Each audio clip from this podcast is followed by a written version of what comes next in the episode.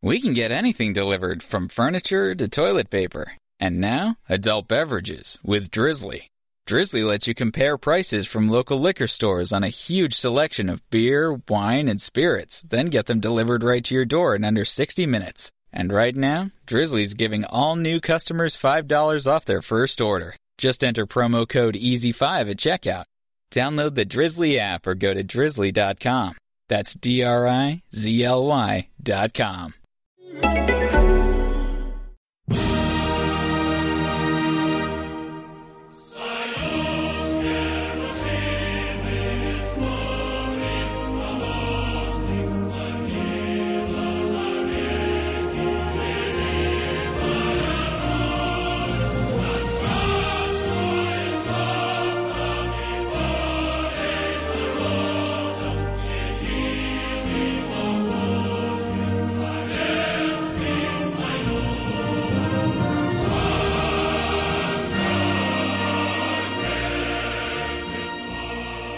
Hello and welcome to the Futbolgrad podcast, the post-Soviet podcast from the Futbolgrad network.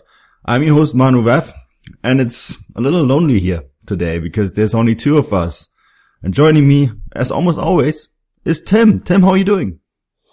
Hey Manu, good morning. Welcome to the show. And um, yeah, I'm excited to talk. Um, it's I'm I'm doing fine because Spartak lost yesterday, so I'm not in the best of moods. But I will talk obviously about that uh, today in details. But overall, you know, life is great. My glasses always are full.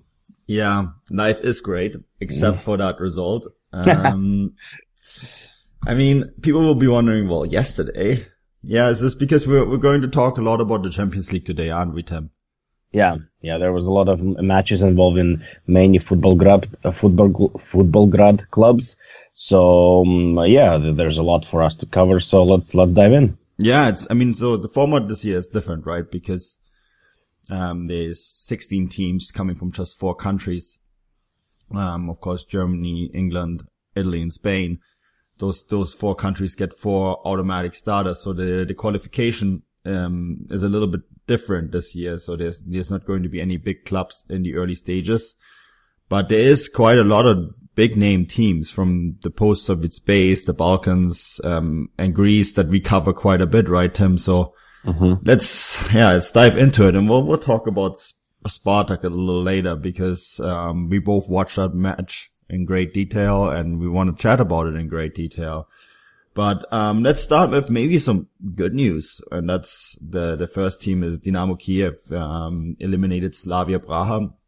Now on paper, this was not an easy draw for Dynamo Kiev, wasn't it?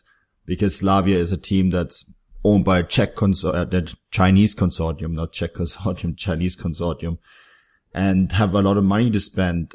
So for Dynamo to take them out, that's that's a decent decent result for them, isn't it?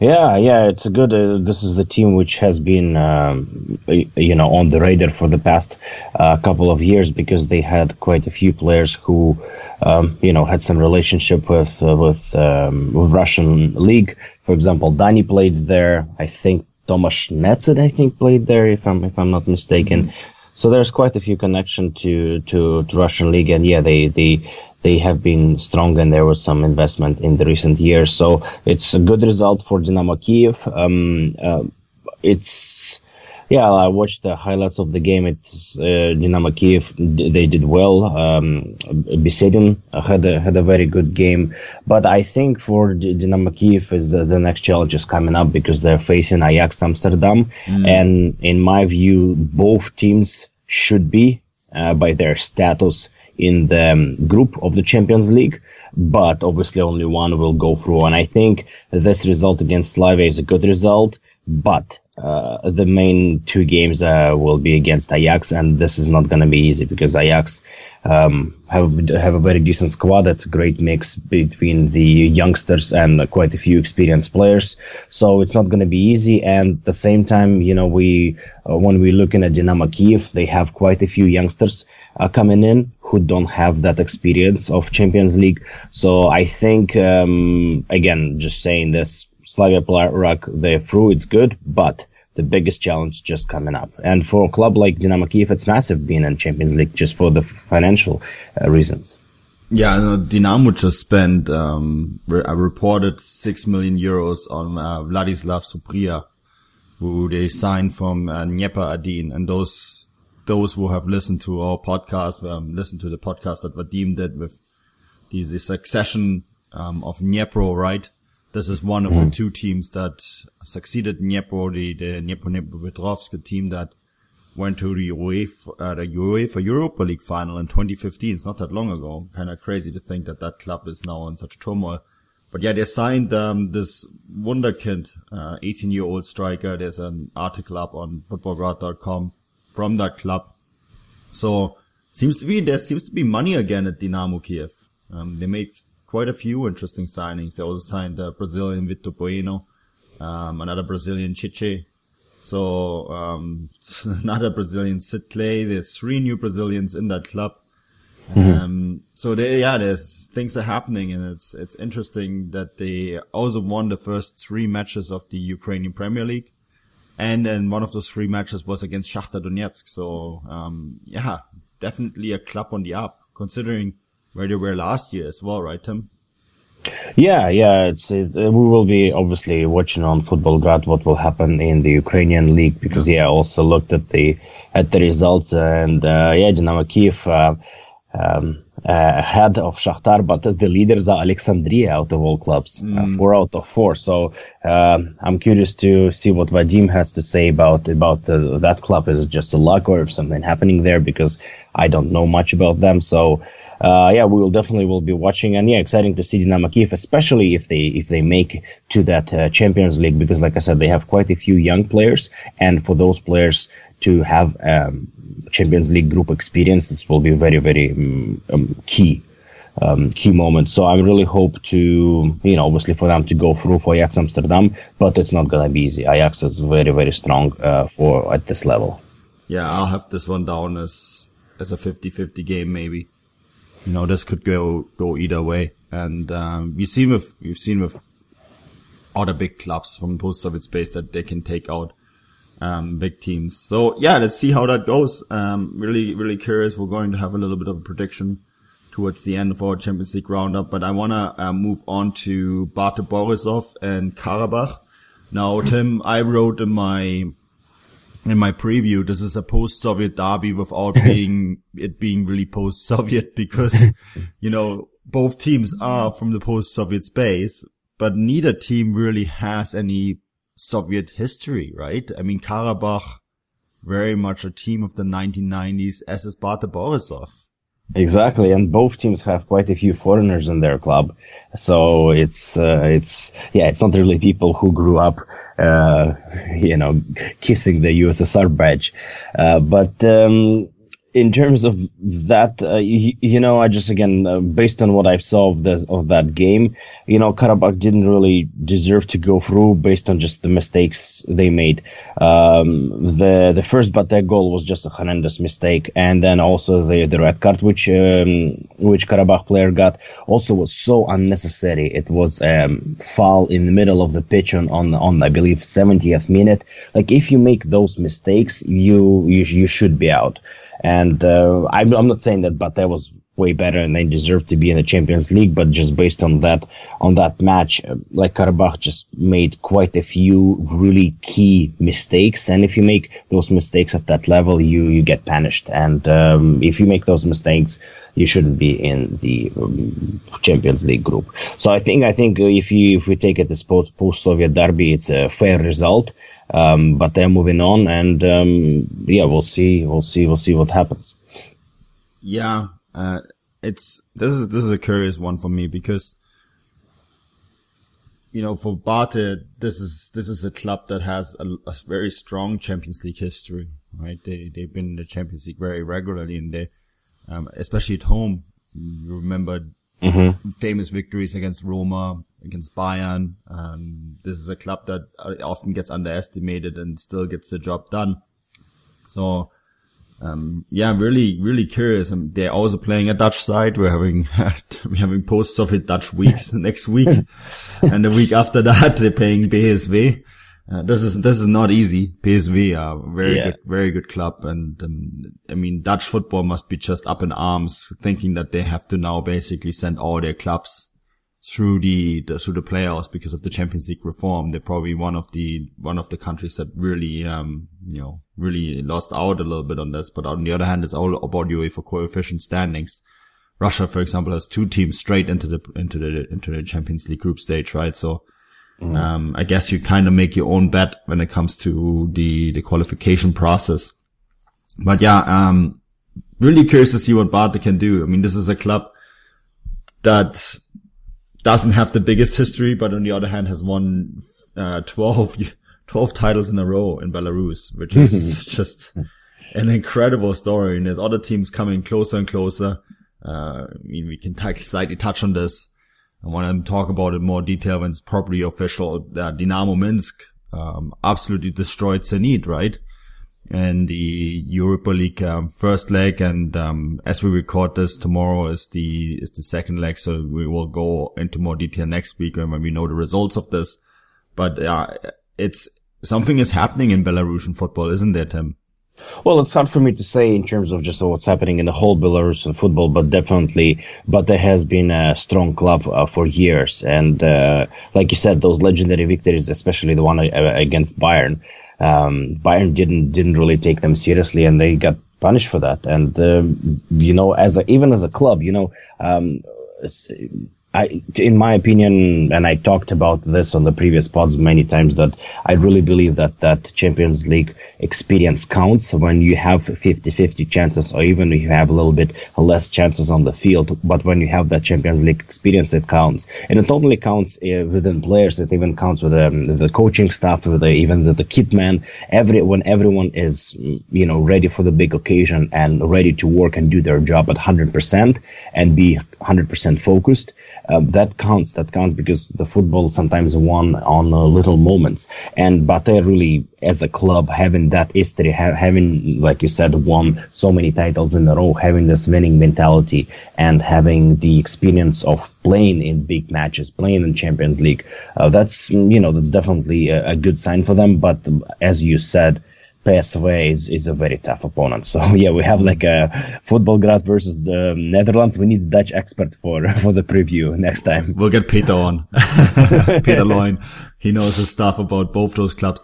Um, just really briefly stick to that because we do have a lot of Dutch listeners, and for those, um, I think especially the away game, you are in for a treat if you're a Dutch fan because the the uh, Borisov Arena is an absolutely stunning facility. It's built into the forests um, outside of the what's a very small town. I mean, this is what another thing that people don't realize. Uh, for a long, long, long time, uh, Borisov had to play in in Minsk when they played Champions League, and then they built this really beautiful stadium, which is yeah, just located just outside the the town, and, and um, is probably one of the nicest stadiums in the area in, in all of the post-Soviet space. If you if you don't know what I mean, go to futbolgrad.com. We have an, have a picture up on it um, in one of the previews that we did. So I think that in terms of that, PSV fans are really in for a treat and um, experience maybe something completely new, right, Tim?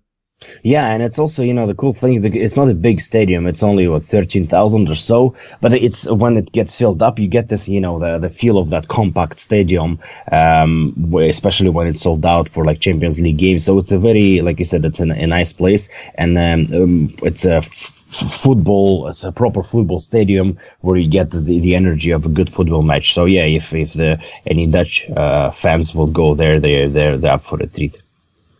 Yeah, absolutely. Now let's let's move on to um, our next team. Um, next two teams, I guess, because we're doing both the post-Soviet space and the Balkans. Astana, um, Tim, we don't have, we won't have teams flying halfway across the world, I guess, in the Champions League this year because Astana are out, out of the Champions League. Um, I wrote the, the preview for Astana against Dinamo Zagreb and I, I always, this is, I mean, this is almost tradition. I always look up the flight time between Astana and the team that they're playing, and the flight time from Astana to the to Zagreb is seven hours. Oh wow! yeah. That's um, Toronto to Munich. Just to put that to Interesting. wow. Wow. Yeah. Yes. So not for like uh, the, the crazy one was when Atletico Madrid went there. It was something like this, like a long, long flight. Um, yeah, but th- that game, um, I think the, the, the, tie was lost in the first leg when they lost uh, to nothing at home, so it was very hard for them to to to come back. And really, they didn't have too many chances. The only somewhat chance they had it was when they hit the post on the 70th minute when they already were one nothing down, so 3-0 on aggregate. So it's it did Astana didn't really impress in that time, unfortunately. It's also I like I really like that stadium Maksimir. It's like the old. It's a big, awkward stadium, but that's the reason I like it. But it was fairly unfortunate to see it being primarily empty. There was like a group section of fans. Um, that fans, that stadium is, you know, interesting, has lots of history. So it's nice to see it, but it's not nice to see it half, half empty. So yeah, especially after what, um, uh, Croatia achieved in the World Cup. So you expect maybe a little bit of um, increase of attendance uh, there, but um, yeah, it wasn't wasn't wasn't there. But I, I, love that stadium. Speaking of stadiums, that's it's such an awkward stadium, but that that's the reason I, I like it. Yeah, the the Maksimir is it's an interesting one because of course it's missing a roof. It was never really finished um, in terms of construction. It's a bit of um contentious story too. Uh, you you mentioned Croatia and their World Cup success, right? Um, the Croatian team that reached the final had 14 players that have been either trained by Dinamo or have played for Dinamo Zagreb in the past. I think 11 of those players came from Dinamo Zagreb's youth academy. So that's, that shows you quite a bit in terms of what that club means for the country in terms of positives but in terms of negatives, there's unfortunately also the fact that Dinamo Zagreb for a long time was run by uh, Zdravko Mamic, right? Um, a person who is currently in exile in Bosnia because he is, um, he's running away from justice. Uh, he's, he's looked, he's, they're looking for him for racketeering, money laundering. Um, I think there's even suspicions that they could have been that he could have instigated a hit. Again, suspicions. So uh, it's um, a very questionable character who ran the club for a very long time and had his hands in all the major transfers that were outgoing. So every time the the club sold sold a player, he took money, and as a result, so that someone like Modric, for example, had to had to say to speak at court um, and um, is currently under investigations as well for retracting his statements and making various statements in court. So um, he is facing potential charges as well. And as a result, a lot of fans have become very disillusioned with the club.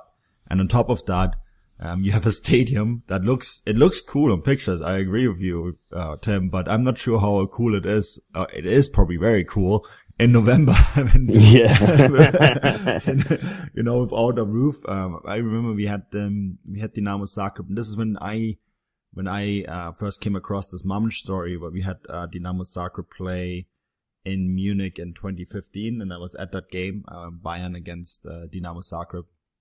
And the Bayern fans, um, together with the Dynamo fans, and Dynamo fans have the tendency to only go to back then. Only went to away games because they boycott boycotted the stadium at home, and um, that's when I was made aware of this the this Zdravko Mamic case and the the problems that the club had. And Mamic was never the president of the club. He was he was not even an elected official. Um, he was just a sporting director, but he ran the club like his own fiefdom and they had these um everyone had these shirts on where Mamic's face was crossed out, right? One of those stop signs and Mamic's yeah, face yeah. was behind that and it's like free Dynamo and all that kind of stuff because of all the the bad business that was going on at the club. So Mamic is no longer involved.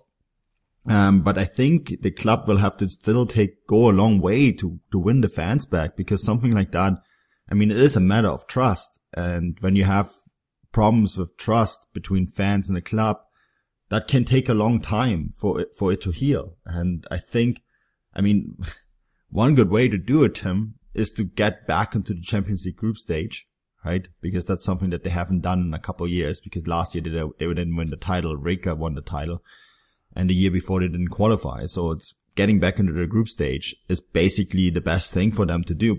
Plus, plus, um, it's every scout's dream because this is a club that produces some of the best talent in the world.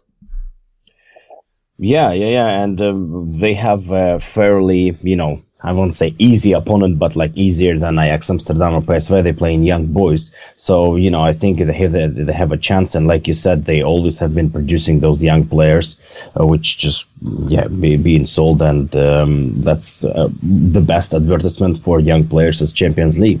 So yeah, that's that's that's a good that's a good sign for them. Obviously, that will be great if they can make it to the to the to the Champions League. Unfortunately, the last the last few times they were in the Champions League, they weren't really uh, uh, able to compete. What was the legendary game against Real Madrid? Was it eight nothing or something like that? Uh, so, um, um, but again, like you said, they, they produce young players, which is always interesting, and we cover Balkan football, so th- that's good for us. If they make the Champions League, we'll we'll uh, be able to watch some new youngsters in in in in the Champions League in the group stage.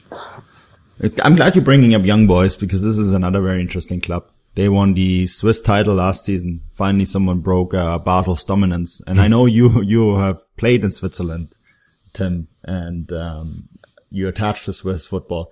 So Young Boys is a really good club, but they lost their head coach Adi Hütter to Eintracht Frankfurt, which is something that we touched on on the Gegenpressing podcast, right?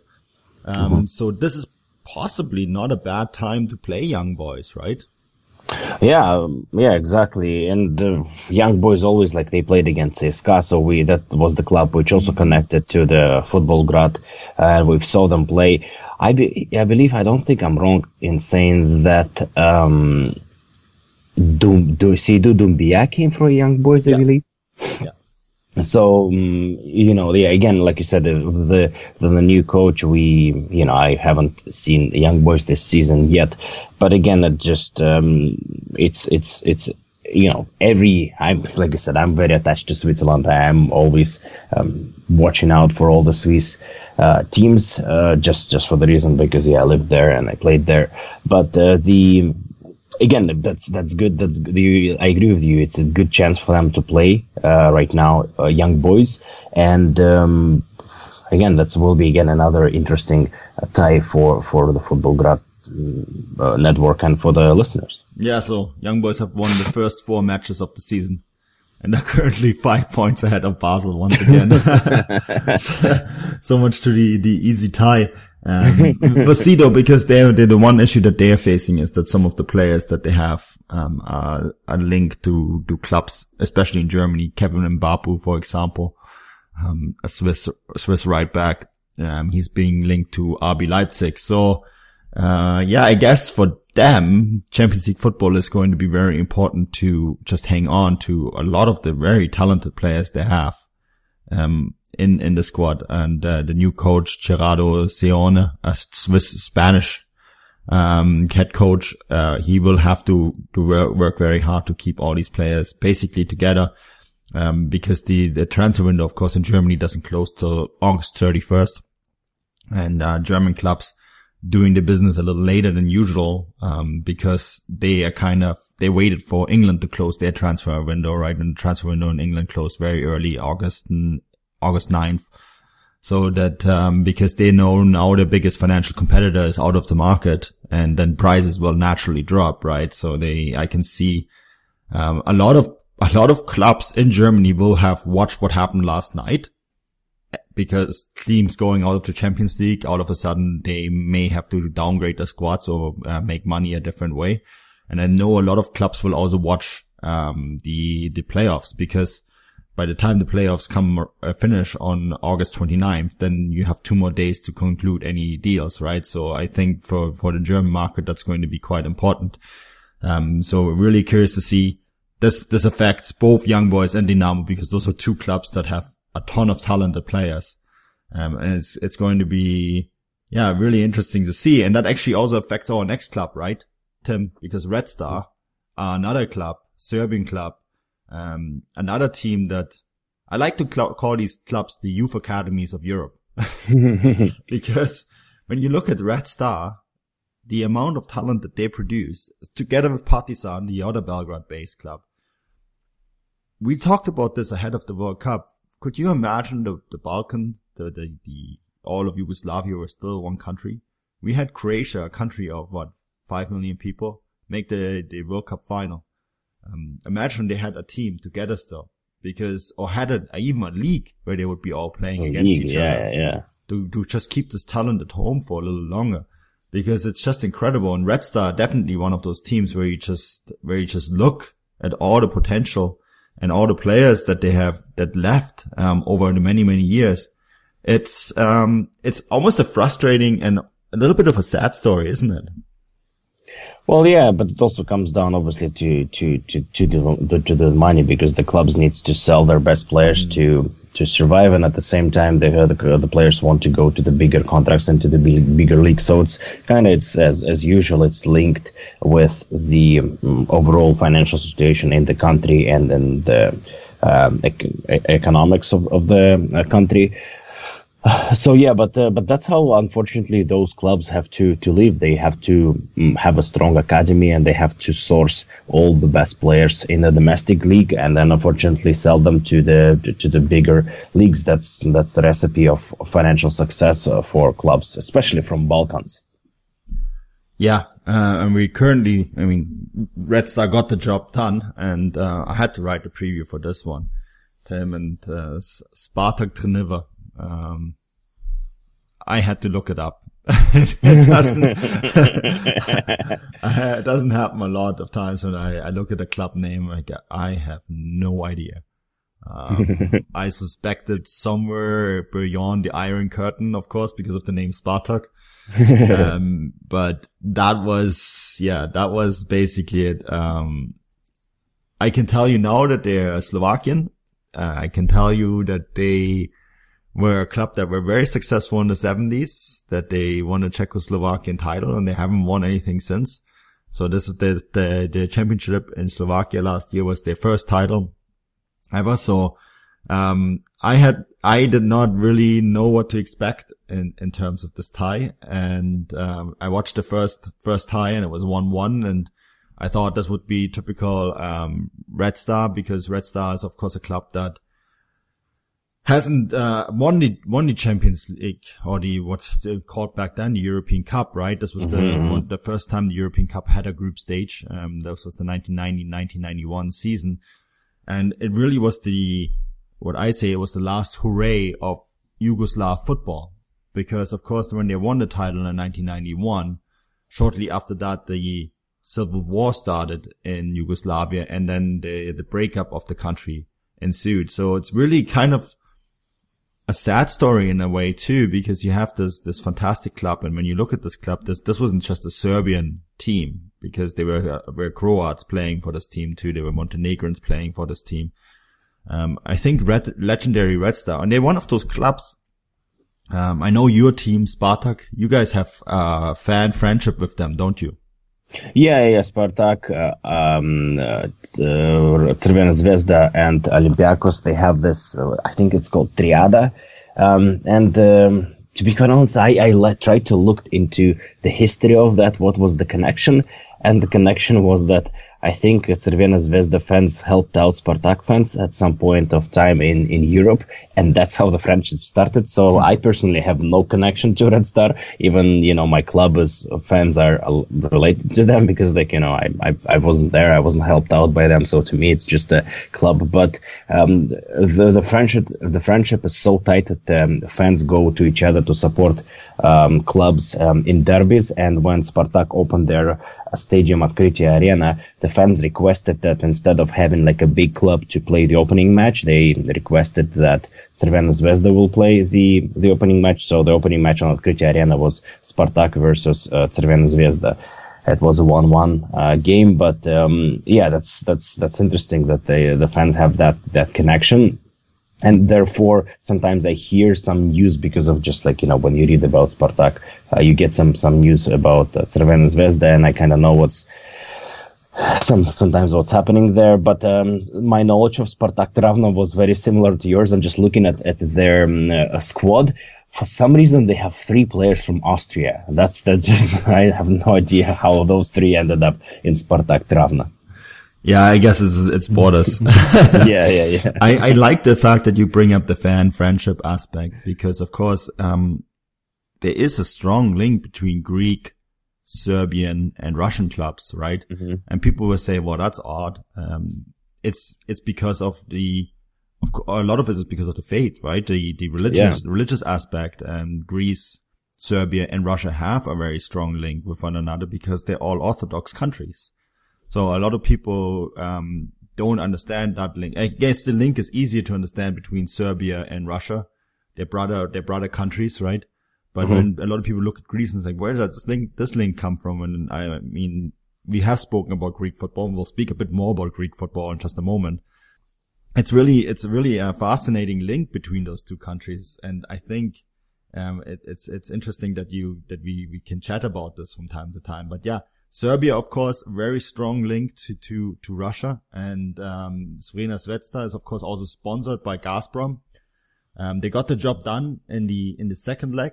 And, uh, I actually predicted in the preview that this would go into overtime because typical Crvena Zvezda's fashion. Um, this is a club that has walked from one, yeah, one, not debacle, but you know, unfortunate event to another. And um, I really, really, Tim, I really, really want him to go and reach the Champions League group stage. And I think they can do it because they're playing a team that has a lot of resources, is uh, connected to a big German club as well. I went to the game and they, they went very far in the Europa League um, last year. But Red Bull Salzburg, Tim, have never qualified for the Champions League since Red Bull has taken over what used to be Austria Salzburg. And it's usually at this stage where they always fall. Or they have also fallen in earlier stages, including against the team against Luxembourg. Um, so this is, this is a team that's in many ways, ways cursed. So I am curious to cover this game because this is going to be a game between two teams that in some ways are cursed when it comes to the Champions League group stage. Yeah, yeah, and uh, like you know, you you obviously have a lot of knowledge about Red Bull Salzburg because they're so, mm, you know, that's an interesting club, the whole structure of that. Uh, but again, you know, for for such such a club which really like impressed a lot of people last year in the Europa League. Um, uh, for Red Star, it's not. It's going to be very, very hard. Es- uh, So, um, you know, obviously, I, it will be nice to see both clubs. But uh, yeah, you bring up an interesting statistics that Red Bull always exit at this. so, you know, all, all the stats eventually being broke. So, is that the year when it's going to happen? Uh, but also, you know, just imagine it would be how nice it will be to see Dinamo Zagreb and Red Star in the Champions League. Huh? Yeah, absolutely. I mean, um, unfortunately, we, there is the one thing that we will avoid is, um, or we might actually not avoid it because Red Bull, Salzburg and RB Leipzig, if they go out of this stage, will be playing in the Europa League together. But, uh, let's take that step when it comes. But, um, the one interesting thing about RB Salzburg, and it's interesting how they're in the same boat with Red Star, um, in this. Both clubs will have significant changes to the roster if they get out, uh, if they get crash out of the stage. Uh, for Red Star, um, there's a couple young players that they currently have in the squad that if they, um, if they manage to stay in, uh, the Champions League, then they can hang on to them for one more year, right? Because that Champions League football is a, is a really good impetus to keep players around. Now, Red, the Red Bull, Red Star and Red Bull, uh, Crvena Yeah. Let's just, just use the, the, the Serbian name. It's much easier to keep them differentiated that way. Um, they have a lot of players that have been linked to, to other clubs as well. And, um, you know, someone like Amadou Haidara, for example, was linked to RB Leipzig, the sister club of, um, Red Bull Salzburg. He's currently staying around because Champions League football, right? Um, someone like Munas Dabbur, the, the Israeli striker, or Hee-chan Hwang, the South Korean striker. Again, those are players that are staying around because possibly Potentially. we are potentially Champions League football. And the same is true for Diadie Samassékou. I went to, I did the, um, the Europa League semi-final. I was in Salzburg for that, for the second leg against Olympique Marseille. And I tell you, this, this club, they know how to play football. It's, they play some great football in Salzburg and the head coach, Marco Rose, uh, German head coach who was linked with RB Leipzig. He was linked with Borussia Dortmund. He's done a fantastic job there Do you get his play, the, the most out of his players in terms of how they play football. So I think for them, this is really such an important match uh, in terms of getting to that group stage. And then, of course, on the other hand, the same for Crvena Zvezda. It's cruel, isn't it? Yeah, it will be. It will be interesting if uh, Salzburg will be in the Champions League and then uh, Leipzig will be in Europa League because that's I think it doesn't it should be it should be the other way around, right? But that's but that's that's that's how it is. And uh, yeah, like you said, the, the last year um, Salzburg really impressed in the um, uh, Europa League, and yeah, it felt like at that game. Did you feel like bad for them when they when they exited? It just felt really that they kind of deserved to go to the final. Of course, you know Marseille, you know, did the job, but the, you know I think the neutrals were with Red Bull because they really impressed with their football and the way they played that second game, and the second um, semi-final. Um, so yeah, I don't know. It, it, obviously it will be interesting, and again, it will be a match for us to to watch on Futbolgrad and for all the Futbolgrad listeners. Yeah, it was a contentious match too. The decision before the yeah, yeah, yeah. former says uh. Yeah, we we have we have the article. If you if you want to know what happened, go over to futbolgrad.com. There's an article on this because we need to move on. Um, and we were saying Greek Greek football. Yeah, we'll we're doing a little bit more Greek football this season because um, for the simple reason it's fun, right, Tim? Um, so most of the time anyways. Not always. We, we, we get to your match, but yeah, Greek football with two Greek teams in this stage, and we're going to the one that did not break your heart yesterday. First, AEK um, took out Celtic in dramatic fashion, and uh, I predicted this result in in in Athens. Um, and you know why I thought that they would get this result? Because mm-hmm. Greece is such a tough place to play when you go away. Um, I went to, uh, PAOK's, one of PAOK's home games last season when I was over at uh, Thomas where we did a bunch of stories on Greek football, um, for the Futbolgrad Network, Tim. And they're bonkers, man yeah. well, I saw that in a away game of uh, Spartak went PAOK. They're crazy. That was so loud. It was it was just impossible to play. They're, they're mental, yeah. And it's and it's you know, and I'm saying mental in a good way because they're supporting their team, and it's very hard to play against them. You know, it's like two countries um, you really want to avoid going away. It's Turkey and Greece. Yeah, I I, I would agree with that, and I think Celtic. Um, let's be honest here. They did, they did lose that game at home, didn't they? I mean, the 1-1 draw at the Paradise. And this is, again, this is another stadium. Chris Williams did a game there last year in the Champions League. And I think he's still, um, his, his eyes kind of glaze over every time he's, he, we talk about it because he's, he seems to be slipping into a different world. Um, it, it's an absolutely fantastic round as well. So, we lost a we lost a really great stadium um, for the Champions League in, in terms of uh, Celtic going out. But if you want to win in the Champions League, and this includes the the qualifiers and the, the playoffs as well, you have to get the job done at home, right? Because you know that going to Greece isn't going to be easy. You know that going to play against the Greek champions, although the team that we're going to talk after that will will stretch stress that they are the champions. uh, this is this is going to be a fun one to talk about as well. But the Greek champion AEK Athens, this is this is a very good team, uh, and um, with although Greek football is absolutely crazy, it's not just the fans. Everything about it is absolutely insane. And uh, again, go listen back to our uh, Greek Futbolgrad podcast specials. Um, if you have any questions, send us a tweet, and we I'll, I'll happily point you in that direction because we did, I think, three podcasts last season on Greek football, and we'll probably do some more this year because it's just a fun league to cover at times. They um, they just know how to play at home because of all the adversity that they face all the time, right, Tim? Yeah, yeah, and then obviously I, um, yeah, like you said, the the current champions, the the the official champions, which you know PAOK wouldn't, wouldn't probably agree, but um, it's. Uh, you know, I, the, yeah, like you said, they, they, for them, if you look from the other side of the spectrum, for them, getting, getting a result away at Celtic in again, and again, another stadium which you don't really want to go, uh, both of those clubs, Glasgow Rangers and Celtic, have crazy stadiums, and you you don't want to be. Uh, people say that you know that derby is the loudest one uh, in Europe. You know, I haven't been, so I don't have enough information to make a, um, an informed decision.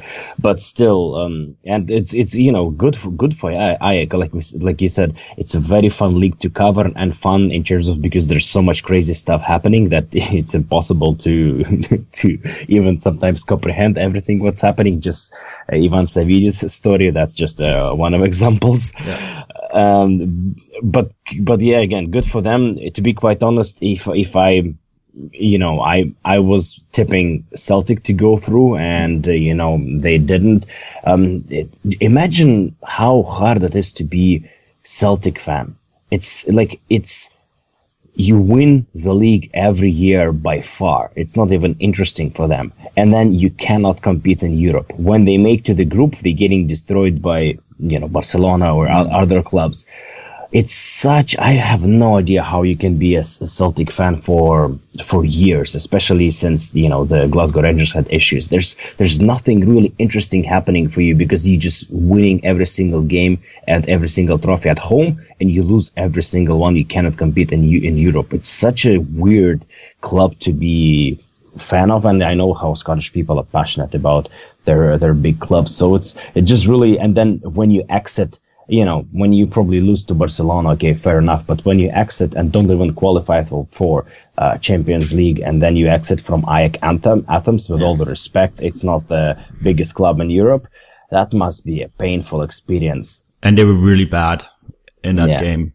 Um, they have issues, and I mean, this, this, this we could do a special podcast on this, Tim, on the problems that a lot of European leagues have when it comes to being dominated by one team right? I mean, Greek football um, for a long time was only dominated by Olympiacos for mm-hmm. years and years and years and years. And it's only now that you have teams like AEK and PAOK, um, um, Panathinaikos all of a sudden coming back and starting to challenge again. And that's, I mean, for my opinion, this very competition that we right now we're talking about is the very issue, the Champions League, right? Because the teams that make it from those smaller countries in the Champions League, they all of a sudden have way more money than everyone else.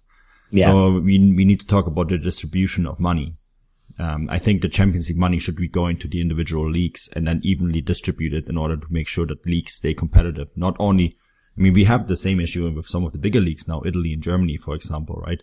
So that's, that's definitely, I'm glad you're bringing that up. And I think, um, maybe when we have a, a next issue of where we do a bit more of a financial background podcast, this could be a great one to discuss because it is, it is a big issue, especially in a lot of the leagues that we cover.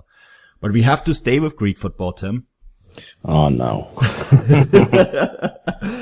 because the PAOK, I feel like we talk a lot about PAOK on this podcast.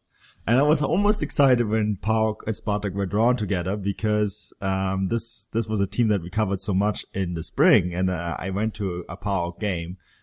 And then we, of course, um, had the Ivan Savidis story and Savidis was there yesterday.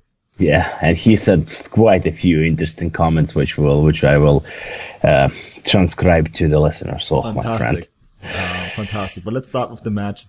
Now, I watched this game. You obviously watched it. Um, I am still very confused about this red card against Luis Adriano. And uh, the other factor, I think that was a big factor in the second leg. And I think that Sparta got a very good result in the first leg, 3-2 defeat with the two away goals is not bad. But then, of course, Quincy Promes missed a penalty in that game, right? So, yeah. what could have been that 3-3, um, that missed penalty by Quincy Promes, that would have been enough to see them through. Um, now in retrospect. But then even at one man down, um, against, against PAOK, I thought Spartak played really well. They just couldn't get that ball over the line. Yeah, yeah, I agree with you. Just yeah, like you said, we we lost at home. Oh, sorry, away, uh, three two, and uh, after 17 minutes, it was two nothing to Spartak, two away goals. We were completely dominating the game, and it looked like it will be a fairly easy game. But then PAOK came back, and they were just fantastic. And as a Spartak fan, I have to admit, and I have to say that over two games, PAOK deserved to go through. For it was a glorious, really really wonderful comeback in the first game and they defended and they fought and they were they got the result they needed in, in Moscow. So as unfortunately as it is for me, I think PAOK deserves to go through, and Spartak didn't do enough. But I agree with you, Spartak didn't play badly. Um, on uh, 30th minute, there was an incident which resulted in a red card to Luis Adriano, and um, like you said, it's a very debatable. Um, red card. I don't even blame Luis Adriano. There's right now in Russian press a lot of blame against Luis Adriano because really he got the red card on the 30th minute and the team had to play one man down and had to win. And it was definitely, you can see how hard it was physically because when you play five minutes, um, with 10 minutes, okay. But when you have when you play 60 minutes, it's it's it's very challenging and physically demanding, especially when you have to attack and you have one one less man.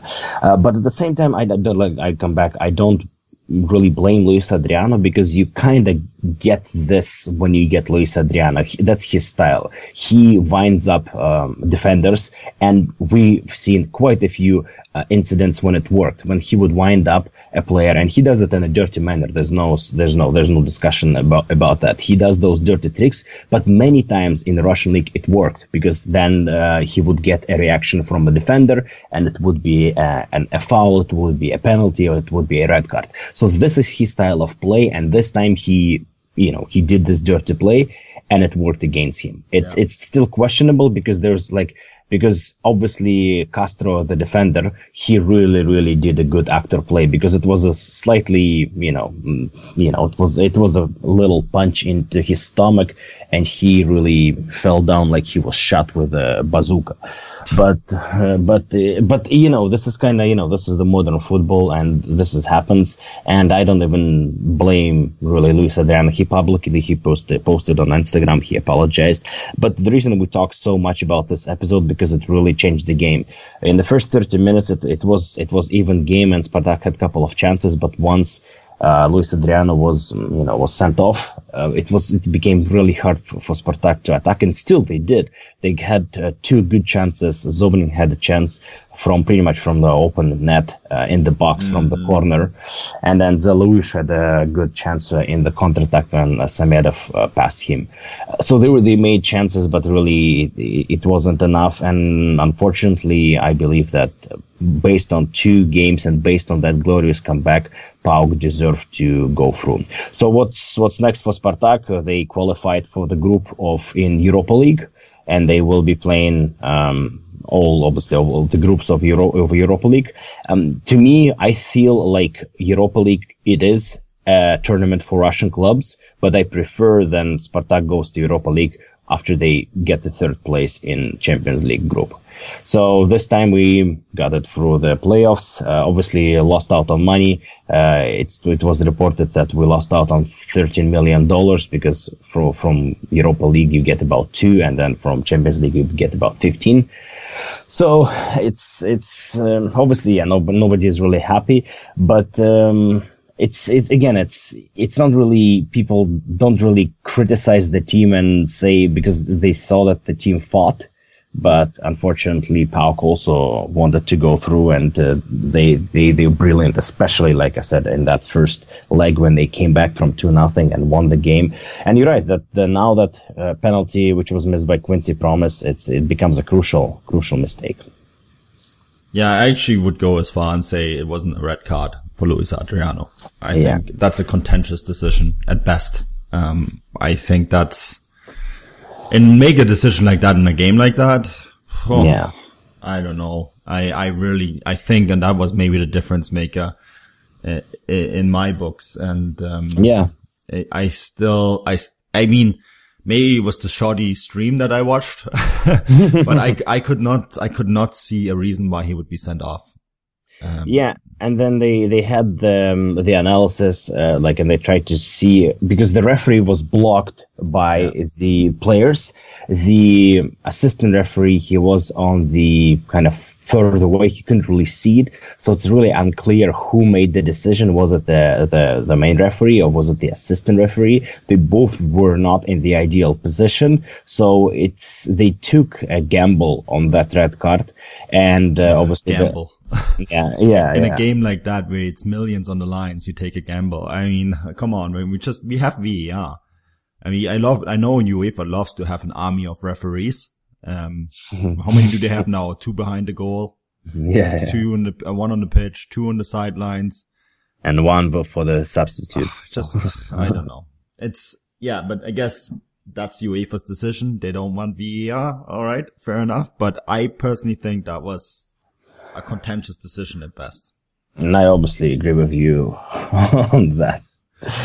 But, um, Tim, Savidis, our man, Oh yeah, he's banned from Greek football stadiums, but he was hanging out and partying like there's no tomorrow.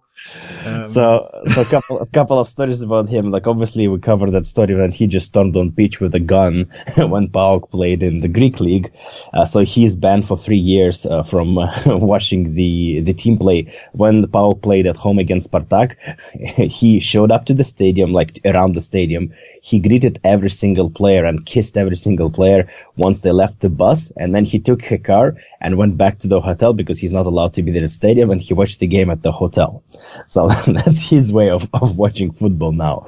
Uh, but when he arrived to, to Moscow, he criticized the, the, the, the, the box, like the VIP box, which was given to him Yeah. by the club. He didn't like it. He said, Oh, I can't really see. So he said, I'll buy my own ticket. So we saw him. He bought another VIP box, which in his opinion was way better. And he watched the game from there. And he was very obviously emotional when Spartak uh, left, uh, when Spartak uh, lost and PAOK won. But after the game, he made such a crazy comments. He said that he really um, like to see Spartak being humiliated in their own uh, sold out stadium and he always hated Spartak because since he was a kid he supported Dynamo Kiev.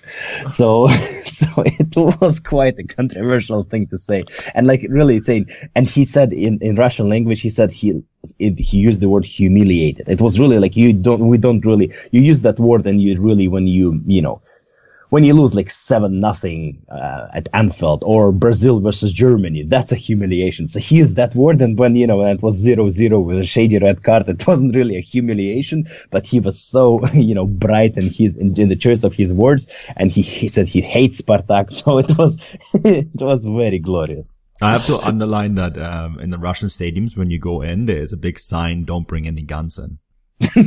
So they probably didn't have the gun at that stadium in Greece, so he just you know did what No. he used to do. in, Greece, apparently, it's legal to wear guns. Um, so he, he didn't break any laws, but I bet you they now have signs all over Greek stadiums with the gun crossed out.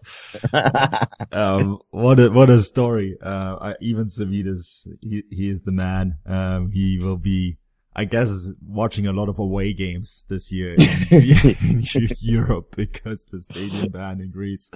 Again, um, we have we have a special podcast on there. It's called the gun wielding uh, gun wielding oligarch. If you want to take, whenever you want to listen back to this story. Um, Tim, we don't have very much time left, but I want to talk about two transfers that happened in Russia Mhm. that have caused a little bit of a rippling effect. And um, I want to start with the. We'll stay with your club first, Sparta. Yeah. Um, Eremenko, Roman Eremenko, he was banned for two years for doping, right? Um, Mhm, for use of cocaine. yeah, for for the use of cocaine. Of course, that's um, he got caught because of a doping test. Um, he signed a contract. He can play for Spartak in October when his ban runs out. But there is controversy about this because, of course, and this just comes out all after the fact, he made a promise to CSKA that he would play for them once his doping ban is out. And there is a bit of controversy now with Spartak fans because he's a CSKA man and with CSKA fans because of his promise, right? Yeah, obviously there's there's quite a bit of consider, con, uh, controversy because um, the last player who moved from CSKA to Spartak was Evgeny Bushmanov, and that was in the 90s. So it was quite a few uh, times since since that since the transfer between two biggest rivals happened. So I, I'll give you two uh, quickly two angles on the story. The one story from CSKA point of view, because when Roman uh, Yeremenko was banned for uh, for cocaine for two years, uh, it's it's obviously you know, and I'm and I'm saying you banned for cocaine like on purpose because it's quite a dumb uh, thing to do for a professional uh, sportsman. I I heard there's some stories and I don't know how true they are that it was really, it wasn't really, it was really a dumb decision on Roman's part. But I, I I haven't been here there, so I don't really know how truth is. But but really, um, the cocaine was found as his blood and Obviously, it's a dumb decision, but CSKA was very, very professional and very, very supportive of him. They never really pointed out on him. They gave him the support. I think they even paid him a salary for yeah. some period of time. So the club was very supportive. And obviously, they did this, uh, obviously for the goodwill because Roman did a lot of good things for CSKA. And obviously, they had the plans uh, for him to return when, when the band runs over, at least to have a trial and see in which condition he will be.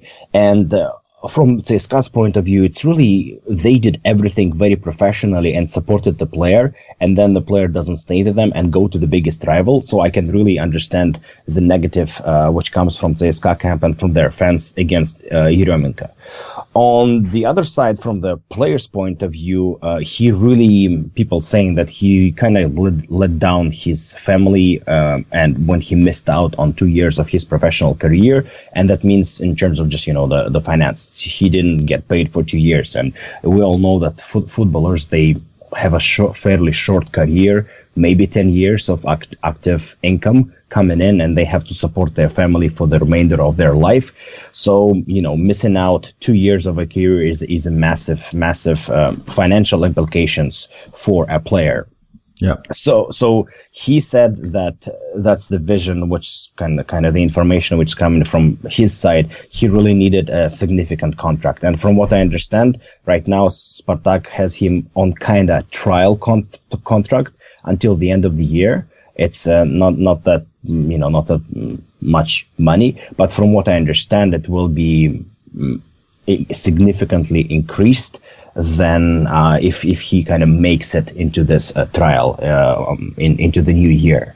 So it it's also a financial question, and also um, the reason the reason why even this transfer has happened. Uh, from CSKA to Spartak is because of the agent.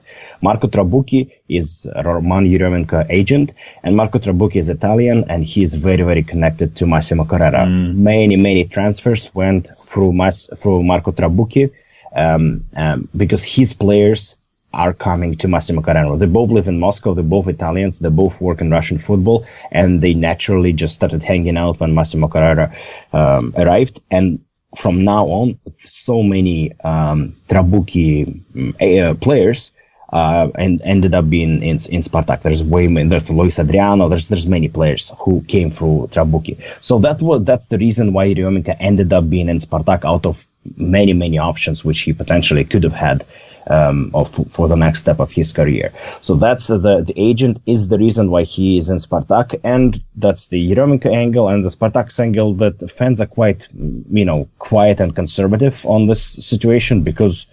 Um, you know, we don't really know which Yeremenko we're getting. He obviously is a good player, but he hasn't played for in, in football for, for two years. So we'll have to see. Yeah, absolutely. I think you sum it up very well. So we can go straight to the next one, which is also a question, of course, that we had um, sent to us. Fedor Smolov, um, he's moved to Loko Moscow. Look, I thought um, he would be going abroad, but then of course Dzyuba has more or less taken away his World Cup spot. And Dzyuba is the is the shining light again uh, when it comes to strikers, Russian strikers. So I think his market abroad was pretty much dead.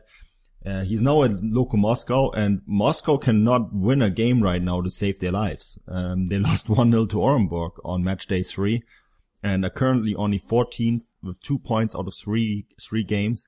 There's been a lot of changes. I mean, now all together with Smolov, they brought in Krychowiak, they brought in Benedikt Höwedes. Um, this is a, a, very good squad now, and it seems almost as they have improved their squad with all these new players, including Fedor Smolov, that they almost worse now. than they were last year. Yeah, yeah, they, they, they well, they, they, obviously are. They're 14th place, and they don't really they they didn't win the game. Yeah, yeah, they didn't win because they lost the Super Cup, and then they didn't win a game in the league. Uh, going back to Smolov's transfer, it's it's just easy enough. He really wants to play in Champions League. Yeah, that's that's his motivation. He lost out on money, and he said that his salary went down from uh, Krasnodar, but he says uh, I can um, I can give out g- give up some money uh, in exchange to an opportunity to play for the Champions League. I'm pretty sure that um, you know it. I don't think it's his ideal uh, next step for the career. Um, I don't think it it will a step which will move him forward as a player, but it gives him an opportunity right now to get a chance to play in Champions League. That's his only motivation, and I think that's why the transfer has happened. I'm pretty sure that we don't see Smolov go abroad ever now. I, Unfortunately, I don't think so. I mean, he's 28. Yeah. Um, you know, he's going to going to play for Loco in the Champions League. Uh, I think something really dramatic needs to would have to happen for that not to materialize. Or maybe he scores six or seven goals in the Champions League group stage and someone signs him in the winter. But I I think that's it. I think the train has left. I think the train left when he decided not to go to West Ham last winter, right? Yeah. And then, uh, banged everything on this World Cup because he did everything. Yeah. He, he banged everything on him being a success at the World Cup. And funnily enough, Russia were a success at the World Cup, but not because of him.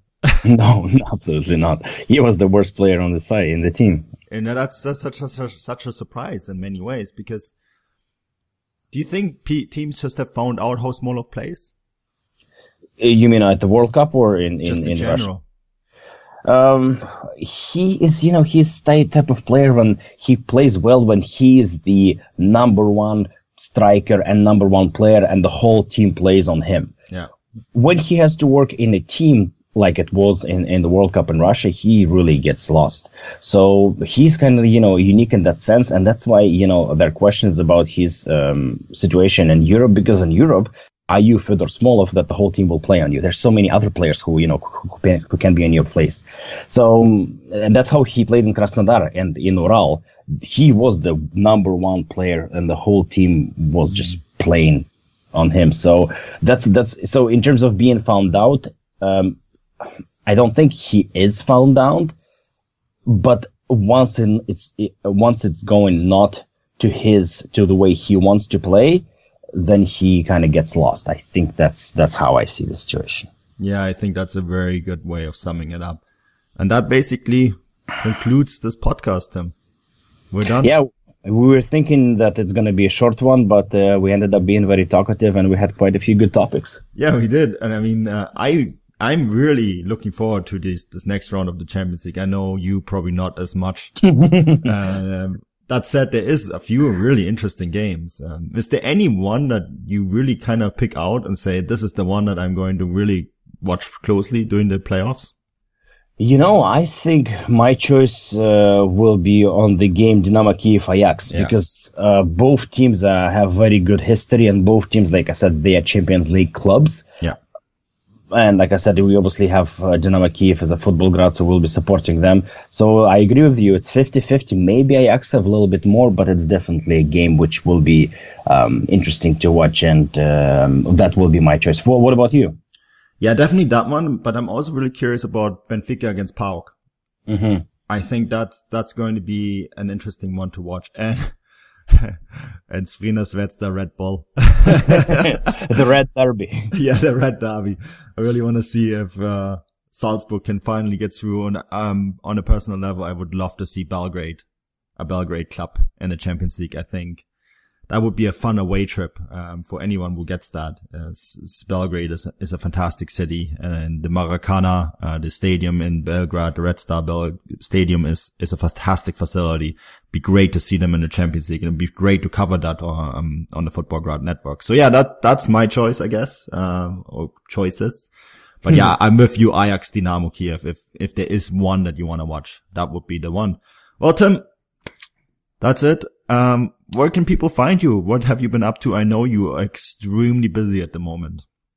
Yes, I am. I'm doing a three day festival, which actually starts tomorrow in Vancouver. It's a festival of local music. I'm organizing uh, a festival which will feature 18 great local bands. So it's it's a crazy amount of work because it's not only a festival. I released a magazine, I released a compilation. Wow. So so it's it's a lot of work, and um, uh, yeah. So I'm I'm just swamped with that. But uh, yeah, if you want to check it out, or if you want to check out some music from Vancouver, um, the compilation is called um, Punk uh, Punk Cover and the festival is called Rocket from Russia Fest, so you can check it out and see some music. So that's gonna happen in the weekend, and uh, yeah, people can find me on the internet, on Instagram at Rocket from Russia and Russian Tim 61 on Twitter. And thank you, by the way, uh, for all your tweets.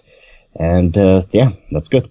Yeah, absolutely. And we're, going to plug this, Tim. Make sure that it is both on my personal Twitter channel uh, at Manuel. I'm going to make sure to give you a tweet out um, get Thank people you. in Vancouver involved in this because yes, support local music. It's important. Um, don't just go to the football, also go to the music.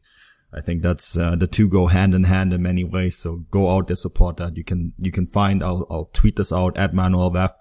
Um, also on the Futbolgrad Network, Twitter at Futbolgrad Live. You can find this podcast, our Bundesliga podcast, all our articles, our previews on the Champions League, stories on the Champions League. All of that will be at Futbolgrad Live. Well, guys, that's it. Until next week, das Vidania.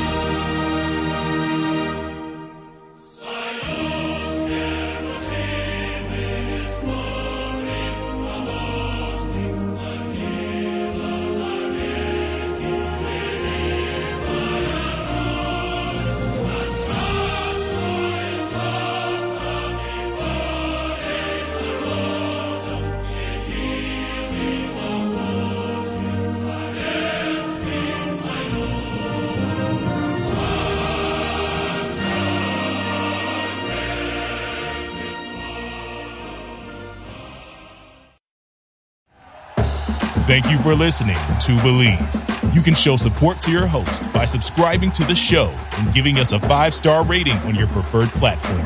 Check us out at Bleav.com and search for B L E A V on YouTube.